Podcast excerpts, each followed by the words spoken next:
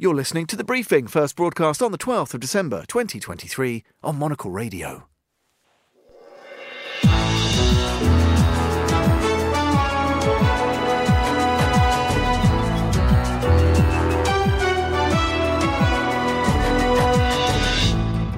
Hello and welcome to the briefing, coming to you live from Studio One here at Midori House in London. I'm Tom Edwards. Coming up on today's programme. China's President Xi gets a warm welcome in Hanoi, hot on the heels of his US counterpart, Joe Biden. Also ahead. We have a text and we need to agree on the text. The time for discussion is coming to an end. Tensions rise at the United Nations Climate Summit in Dubai as oil rich nations resist calls for tougher action on climate change. And which major cities are best prepared for the latest developments in mobility? We'll be finding out later. All that ahead here on the briefing with me, Tom Edwards.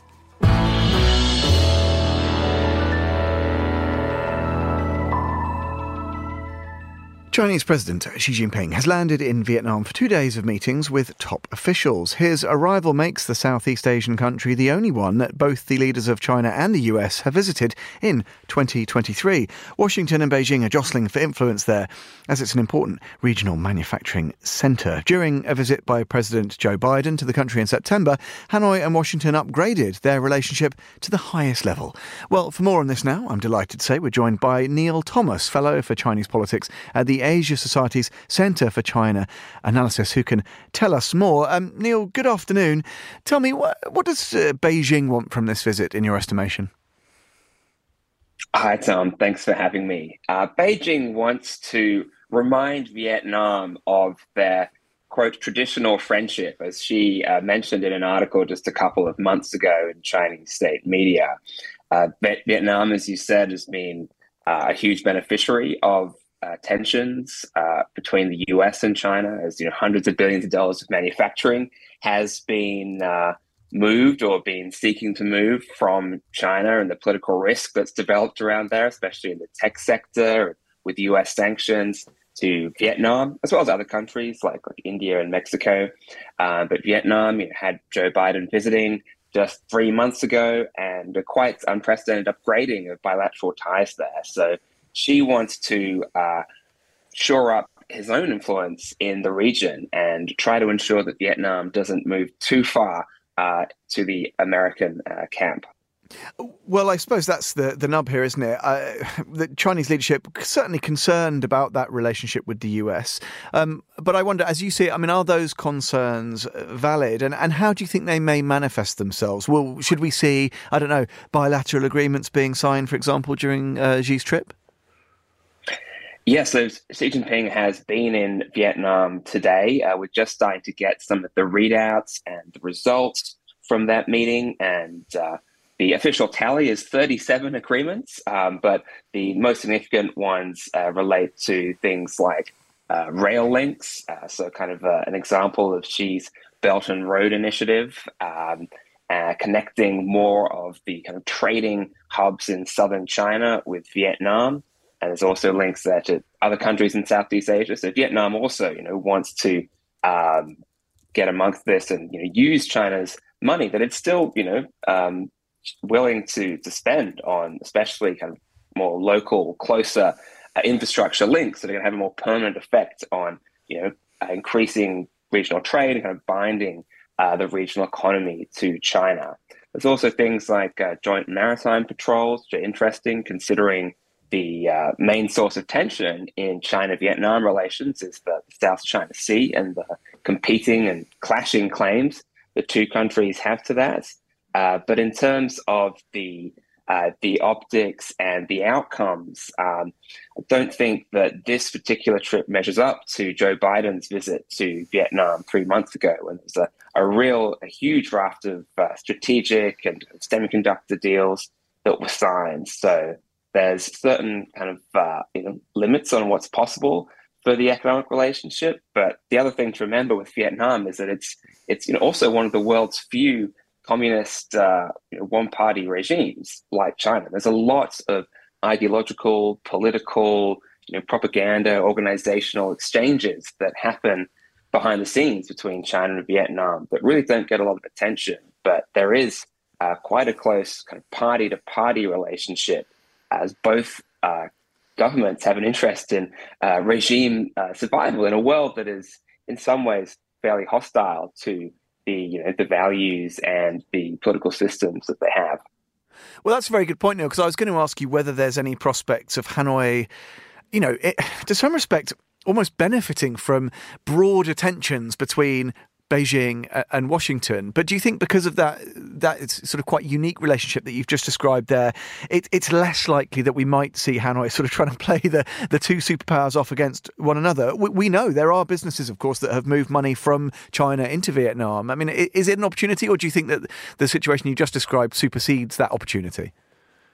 I think it's an opportunity for Vietnam uh, because Vietnam does have compelling interests for deepening ties with both China and the United States. And it's kind of not in its interest to go fully into one camp or the other. So that's going to be the challenge for Vietnam and many other countries in the region going forward, particularly as you know, the strategic competition between the United States and China kind of continues to you know, gradually intensify. And Vietnam wants the extra trade and the uh, security assistance the South China Sea from the United States and its allies. Also upgraded ties with Japan in recent months, for example. Uh, Australia Vietnam ties are closer than they've perhaps ever been. Um, but it also wants that political connection and a, a, similar but different economic relationship with China. So at the moment, Vietnam's doing a pretty good job of balancing both. I mean, both of these, you know, the world's top two most powerful leaders have visited the country this year. Um, the challenge will be whether they can continue that into the future as things get more difficult. Neil, you mentioned a couple of times tensions in the South China Sea. It's something that we t- look at so often on Monocle Radio from all different kinds of, of angles and involving all the different stakeholders. Just give us a sense, perhaps finally, of how How's that broached? Because, as you said, uh, sort of maritime tensions between Vietnam and China have, have flared up uh, not infrequently. Um, and yeah, I suppose it's an area where they could at least outwardly present more of a unified front. What should we expect to see, if anything, moving on that front? And it'll be interesting to see what exactly the substance of these joint maritime patrols that have just been announced today is. Like, how uh, deep? How real is any kind of cooperation between China and Vietnam and, and, perhaps their coast guards or navies in the South China Sea? I don't expect this is uh, a major breakthrough. That would be quite uh, unusual and um, an interesting development if that were to happen. But uh, I think that you know there's been negotiations around, say, a code of conduct in the South China Sea for something like 20 years now between China, Vietnam, and the other ASEAN countries in Southeast Asia. So there is, you know, diplomatic space to to mention and, and raise concerns about these issues, uh, but uh, it's one of those uh, issues where I, I, don't think there's been much progress towards uh, any kind of more permanent resolution. And uh, you know, we've seen what China's doing right now towards the Philippines in the the eastern part of the uh, South China Sea. And if there was any kind of diplomatic deterioration in China Vietnam ties, I'd expect China to be putting pressure on the, the kind of Paracel and Spratly Islands, kind of that are kind of closer to Vietnam uh, in that area. Uh, we're not seeing that at the moment, but if there's an opportunity to make strategic gains there, um, I'm sure China would would take it, and that would you know, contribute to a uh, a backflip in China Vietnam relations. A terrific insights, Neil. Thanks for your time uh, this morning. Uh, good afternoon from London. That was our friend Neil Thomas joining us down the line from Washington, D.C. Uh, next up on the briefing, let's cross over to our Isabella Jewell, who's standing by with the day's other news headlines. Thanks, Tom.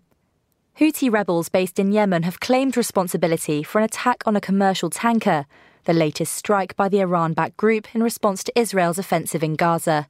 The Norwegian owned ship was struck by a missile late on Monday while travelling between the Red Sea and the Gulf of Aden. Ukrainian President Volodymyr Zelensky is in Washington to meet with Joe Biden and senior Republicans after urging the US to continue supporting Kyiv in its war with Russia.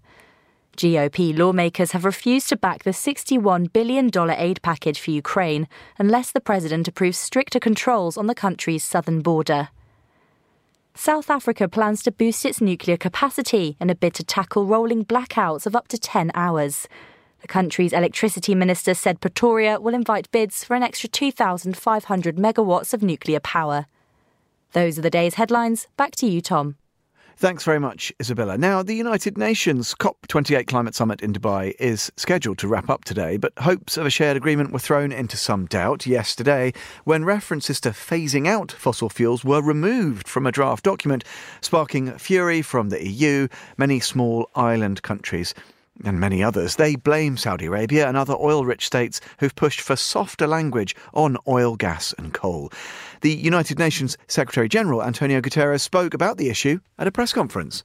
A central aspect, in my opinion, of the success of the COP will be for the COP to reach a consensus on the need to phase out fossil fuels in line with a time framework that is in line with the 1.5 degree limit. That doesn't mean that all countries must phase out fossil fuels at the same time. UN Chief Antonio Guterres speaking earlier. Well, Akshat Rathi is a Bloomberg climate reporter and author and is joining us now on the line from COP28 in Dubai. Good afternoon, Akshat. Tell us um, what's on the agenda and what's the latest today. I guess we perhaps could have seen the specific detail of this area of tension coming, maybe. Yeah, I suppose we could have, but uh, the way it was playing out, there was clearly a real momentum. Um, we hear about 80% of the uh, countries in uh, sitting here are agreed on language around phasing out of fossil fuels, but this fight always happens with fossil fuel producers. Um, and we're in that moment right now. I mean, officially, the meeting was supposed to end today. Uh, and journalists here are in a waiting game. We are actually waiting for the next text of the draft to come after the fights that happened and whether the presidency is able to come to a place where consensus will happen. And now, just to remind people, over here at COP28, the only way decisions get made are by consensus. Any country can hold the consensus back. Well, this is it, and perhaps we should be unsurprised uh, that Saudi Arabia, as an example, I mentioned resisting that language around the phase out of fossil fuels. But just in terms of where you are, uh, Akshat, the UAE, what what have they had to say? Because obviously there was controversy even before COP28 uh, got started. That the sort of chairmanship was sat with uh, somebody who was running uh, the the, the uh, local sort of fossil fuel interests, and UAE is a member of the uh, the OPEC grouping. Have they mm, said anything that surprised you? Well, the presidency of any COP, even though it might be in a fossil fuel country, uh, has to be neutral. It has to listen to all parties and figure out how to bring them to consensus. So, going into the uh, conversation, there was clearly momentum on phase out language. The first draft that we got uh, had phase out of fossil fuels as one of the options. It's only the most recent draft, which is now that we're coming to the close of the meeting, that things have gone uh, quite uh, differently as people were expecting. Uh, in terms of uh, progress, look, phasing out of fossil fuels is being held as the one thing that will determine success or, or failure. But of course, there are a number of other things that need to be signed off, and they are also quite important. There's supposed to be a global goal on adaptation. What do you do to help countries adapt to the warming that's already in place and that's coming their way. There are lots of actually quite small, simple, cheap things that you can do to make their lives better and, in fact, make uh, their lives better than would have been even without climate change. Um, that goal is also not being agreed yet. There's a whole discussion around carbon markets, which could enable more transfer of money from rich countries to developing countries. That's being held back. So currently, the mood is quite dour. Everybody is just waiting uh, to see what the presidency puts forward. Well, I guess that's the question then, actually. Um, how long do we expect this to go on for? And is there a risk that we miss a critical opportunity to make at least some moves, maybe in some of these other um, attendant areas you've just mentioned, uh, because of this big focus on the language around the, the, the, phase out? Or do you think that despite the somber mood, there's an, I don't know, enough uh, collective will, momentum to drag something across the line? So there is no real deadline. This uh, meeting, as it runs, is only ended when there is either a consensus or the parties walk away, uh, which say they do not want, they do not agree. Uh, and so, as far as we've heard from the European Union, they're in it. They're, they said, we have time, we'll be here till we get a consensus. Uh, so there's clearly a desire for parties to come to a consensus. Now, what would progress look like uh, if it doesn't happen? Well, there have been a few things that have changed. So, a fund called the Loss and Damage Fund, which is where developed countries pay developing countries for the damages that are going to be caused by climate impacts, that was agreed upon. About $750 million were put into it. Um, there has been a few other private sector announcements that happen outside of this uh, government negotiation party that you know could add up into the tens of billions of dollars for uh, deploying many of the climate solutions that we know wind, solar batteries, but in developing countries where there isn't enough cash. But those are really sideshows. This core document that 200 countries have to agree on really will determine whether we're going to keep this target of 1.5 C alive or not. Uh, one of the island nation countries group said yesterday, you don't want this COP to be the COP that kills 1.5 degrees Celsius. Akshat Rathi from Bloomberg in Dubai, uh, thanks for being with us. I hope you've got a comfy chair, maybe a thermos. Sounds like you could be sat there waiting for some time. Thanks for joining us here on the briefing.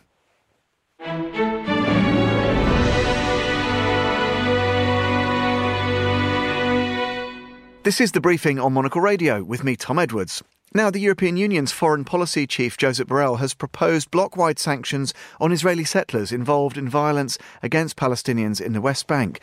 Attacks in the Palestinian territory have surged since war broke out between Hamas and Israel in October. Borrell added that he would also set out a fresh set of sanctions on Hamas, which is already categorized as a terrorist organization by the bloc.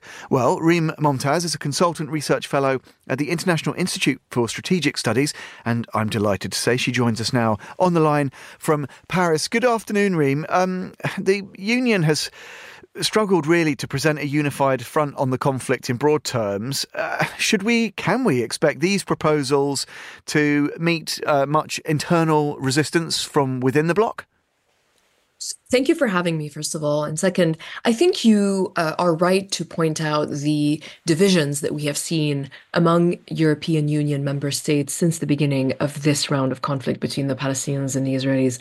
Um, it has been a, a very difficult uh, time to keep the unity among uh, sort of European member states, but I will point out that they did agree to designate uh, two uh, Hamas um, uh, military leaders a couple of weeks ago and designate them as, as terrorists. So they have been able to do some things in a very uh, contained way. Now, whether they will be able to get uh, th- what is needed in order to designate, you know, uh, Israeli settlers on a, a no-fly zone or ban them from basically getting visas, that is going to be much more difficult because, as we know, the EU is basically divided into three camps. You have a camp that is um, very solidly in support of Israel, and that camp is led, of course, by Germany, given the historic context and the historic responsibility that Germany still feels related to the Holocaust you have Austria, you have Hungary,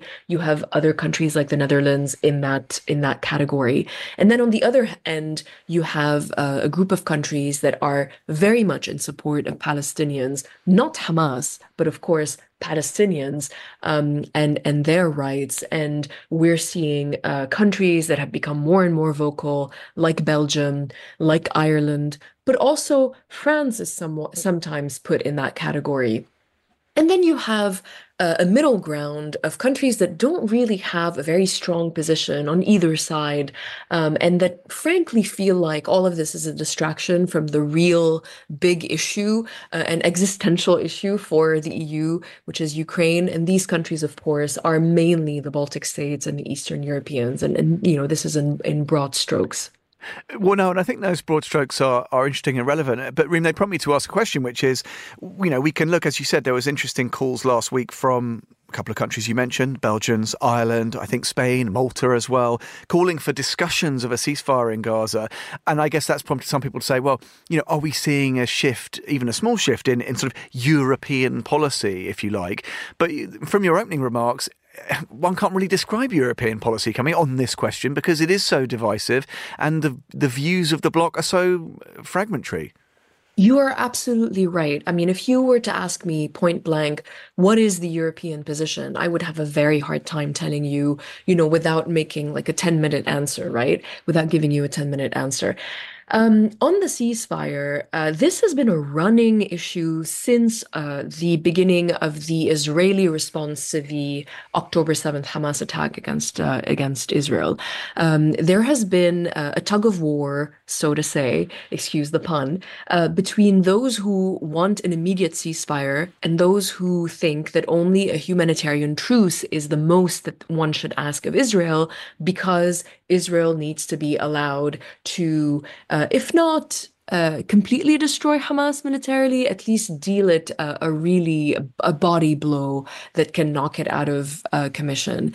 Um, I will say that the longer this war lasts, the more devastation we see in Gaza, the more the UN uh, uses uh, unprecedented words to describe the situation, the humanitarian situation for the civilians in Gaza, uh, in in the sense that they have been saying the UN agencies that their own uh, storage rooms, their own facilities are being targeted by the Israeli military, that the humanitarian situation is unlike anything they've seen, even in places like Yemen and Syria, where they say that some adults are going as long as three days without being able to feed themselves so that they can give whatever little food they can find to the children that they can have, talking about the start of the spread of diseases because of the completely unsanitary conditions that exist, where you have tens of thousands of people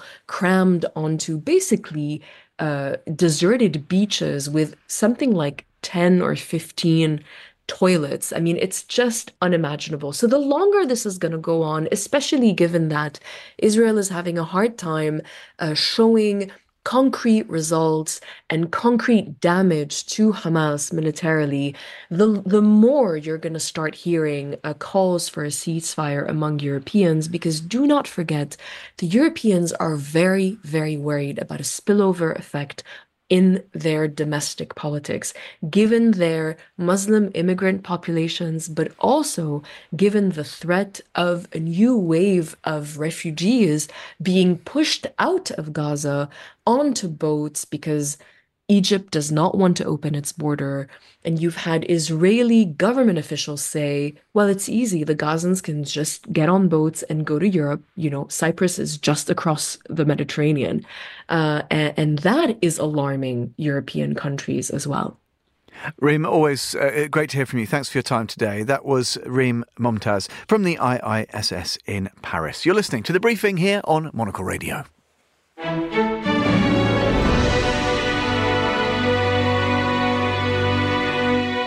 Helsinki is the city best prepared for future developments in urban mobility, according to new analysis. The management consulting firm Oliver Wyman, together with the University of California at Berkeley, has published its annual Urban Mobility Readiness Index. The survey assesses public transport and sustainable mobility in 65 global cities. Well, I'm delighted to say Guillaume Thibault, partner at Oliver Wyman, joins us now on the line from Paris. Um, good afternoon to you, Guillaume. Tell us, uh, Helsinki's uh, top of the tree. Um, why is it number one in your rankings? Good afternoon. Thank you for having me. Indeed, it's uh, the fifth year Oliver Wyman, together with UC uh, Berkeley, uh, publishes this uh, study. And this year, Helsinki is uh, on the top. Um, Helsinki actually uh, consistently delivers over all the key dimensions of our index, which are namely the capacity of a municipality uh, to have and to embrace a strong and strategic vision for the for the sector. Number two, to be clear on the key infrastructures which are needed to achieve this vision. Number three, to bridge together the private and the public sector to deliver uh, efficient uh, solutions uh, towards this infrastructure. And fourth, to make together the condition for a proper research and education and technology ecosystem to deliver. Helsinki, we all know it is very strong on active mobility, both for cyclists and pedestrians. And it's also a home to uh, a diverse and multimodal public transit network uh, with a very high level of affordability and station densities. And all of these reasons makes for this uh, success this year. Well, absolutely. And there are a number of other big European cities in the top 10. They're rather overrepresented, aren't they, uh, Guillaume? We have Amsterdam, uh, Stockholm, Zurich, of course. But there are others. We have San Francisco, uh, Singapore. Is it possible to extrapolate, Guillaume, what uh, the, the, the leading cities, what the top 10 cities have in common? It's uh, it's pretty difficult to to share some common patterns because actually there are very strong uh, geographic uh, archetypes that we can find. For sure, the European can uh, leverage on uh, a very positive background and heritage, which is to be uh, very dense cities characterized by multi um, mixed-use districts and where uh, the capacity to uh, launch active mobility solution, public uh, network transit is uh, in a way uh, simplified. In the US, as we know, uh, cities were designed for cars, which is making it more complex to develop a sustainable and profitable public transit system even if uh, there are some big efforts in, those cities to, improve in this uh, dimension.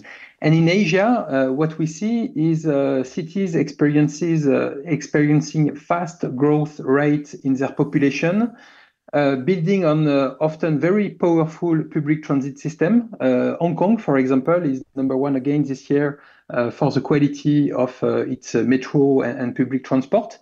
And those cities can leverage on massive investments uh, as they expand in terms of, uh, of size and, and shape uh, to deliver on the future autonomous electric systems, which will also make tomorrow the competitiveness of those cities.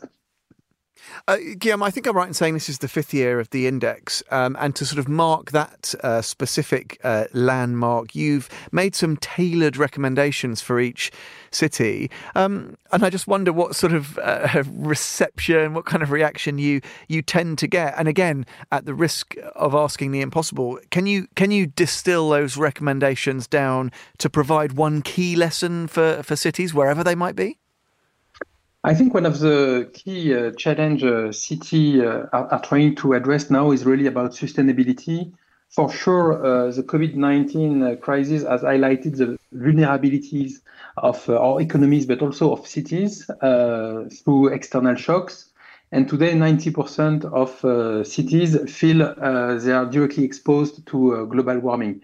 So clearly managing this challenge in a context of uh, space scarcity is probably uh, one of the key uh, themes.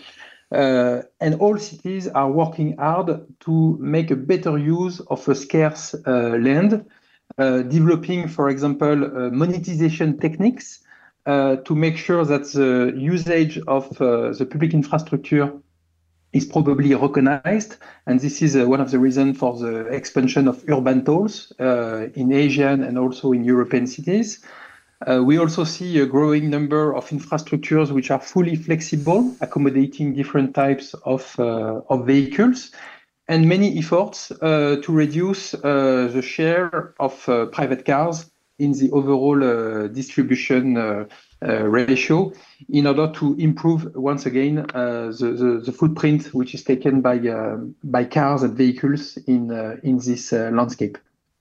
Guillaume, uh, thanks for being with us uh, as always, and congratulations on the on the report. It's always super interesting. It's reassuring to see that there's a focus on things like systems efficiency rather than waiting for flying cars and all, all the rest of it.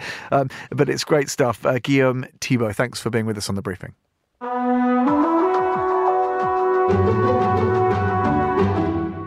Well, finally, on today's programme, we're going to take a quick look at some of the big stories in fashion. Monocle's fashion editor is here with me in the studio. Natalie Theodosi, welcome. Good afternoon. Um, Thank you. And where shall we start today? With a little bit of Le Bon Marché?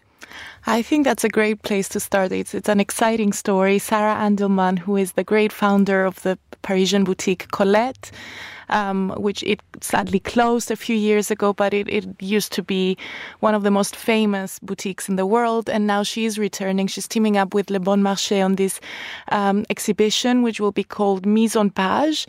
Uh, on page in, in English, and as the title suggests, it will be all about books.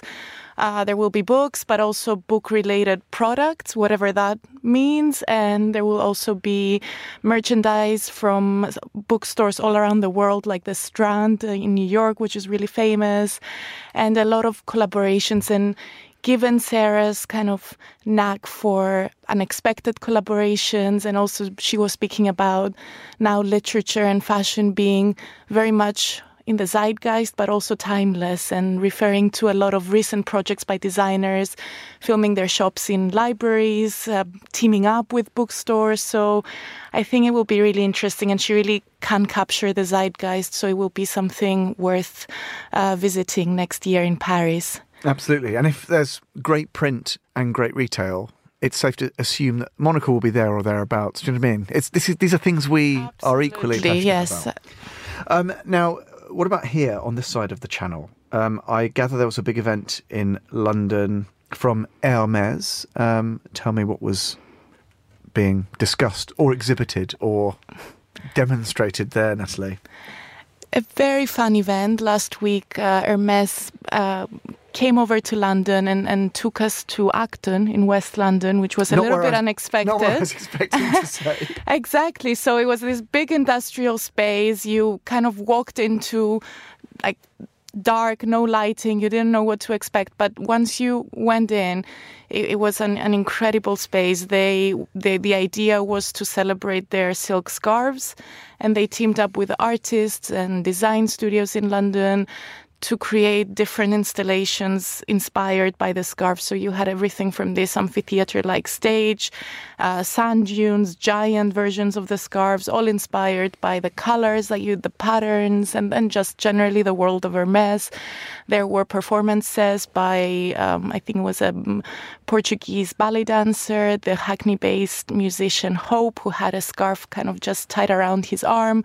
And it was just a really nice get together, but also really interesting to see that a brand can really get people excited, create, get a community together without necessarily launching something new and mm. uh, putting new stuff out there, which is fashion's usual obsession. It's the scarf is such a timeless um, design and, and, and item, but there's still so much interest and appetite for it. Well, again, timeless, utility, these are also things we like. I do wonder though, do you think they said we just need lots of action and maybe someone spelt it wrong and they went up in Acton. Who, who knows?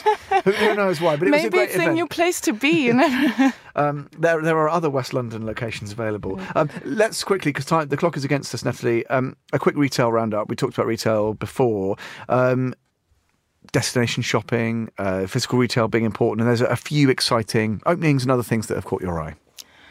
Definitely. I think just looking at the industry calendar the past few weeks, there's been so many openings. Saint Laurent just opened its first, uh, its biggest store in, in Paris yet. Gucci has just renovated its flagship in Milan and it's bigger and better.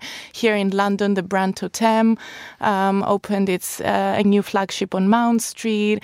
Um, in our December January issue, actually, we have a, a big roundup of, of favorite boutiques as well from Visvim in Japan which opened with queues, to um, independent boutiques like Beige in Paris, which have gone bigger as well. So there's really a lot of investment in, in physical shops. Brands especially are, are putting their money in renovating their boutiques, going bigger, and, and people are back into back in in the boutiques and then wanting to try things on and socialize. So it, I think it's it's a really exciting development, and we'll be seeing a lot more of it in the new year. Uh, and people can keep across your views, news, and insights, uh, as you said, Natalie, of course, in the pages of the magazine, but in the Monocle Minute and here on the radio from time to time. Absolutely. We like yeah. it when you pop into the studio. I'm always chat to us. happy to come and chat to you. Uh, Natalie, thanks so much. That's uh, Monocle's fashion editor, Natalie Theodosi, joining us here on the briefing. And that is all we have time for on today's programme, which was expertly produced as ever by Lillian Fawcett and Monica Lillis. Our studio manager was Callum McLean. We'll be back at the same time tomorrow. Do be sure, in the meanwhile, to join Andrew Mueller and friends, 1900 CET, 1800 here in London, lunchtime on the eastern seaboard across the US for Tuesday's edition of the Daily a little later today. But that's all from me, Tom Edwards. Goodbye, and thanks for listening.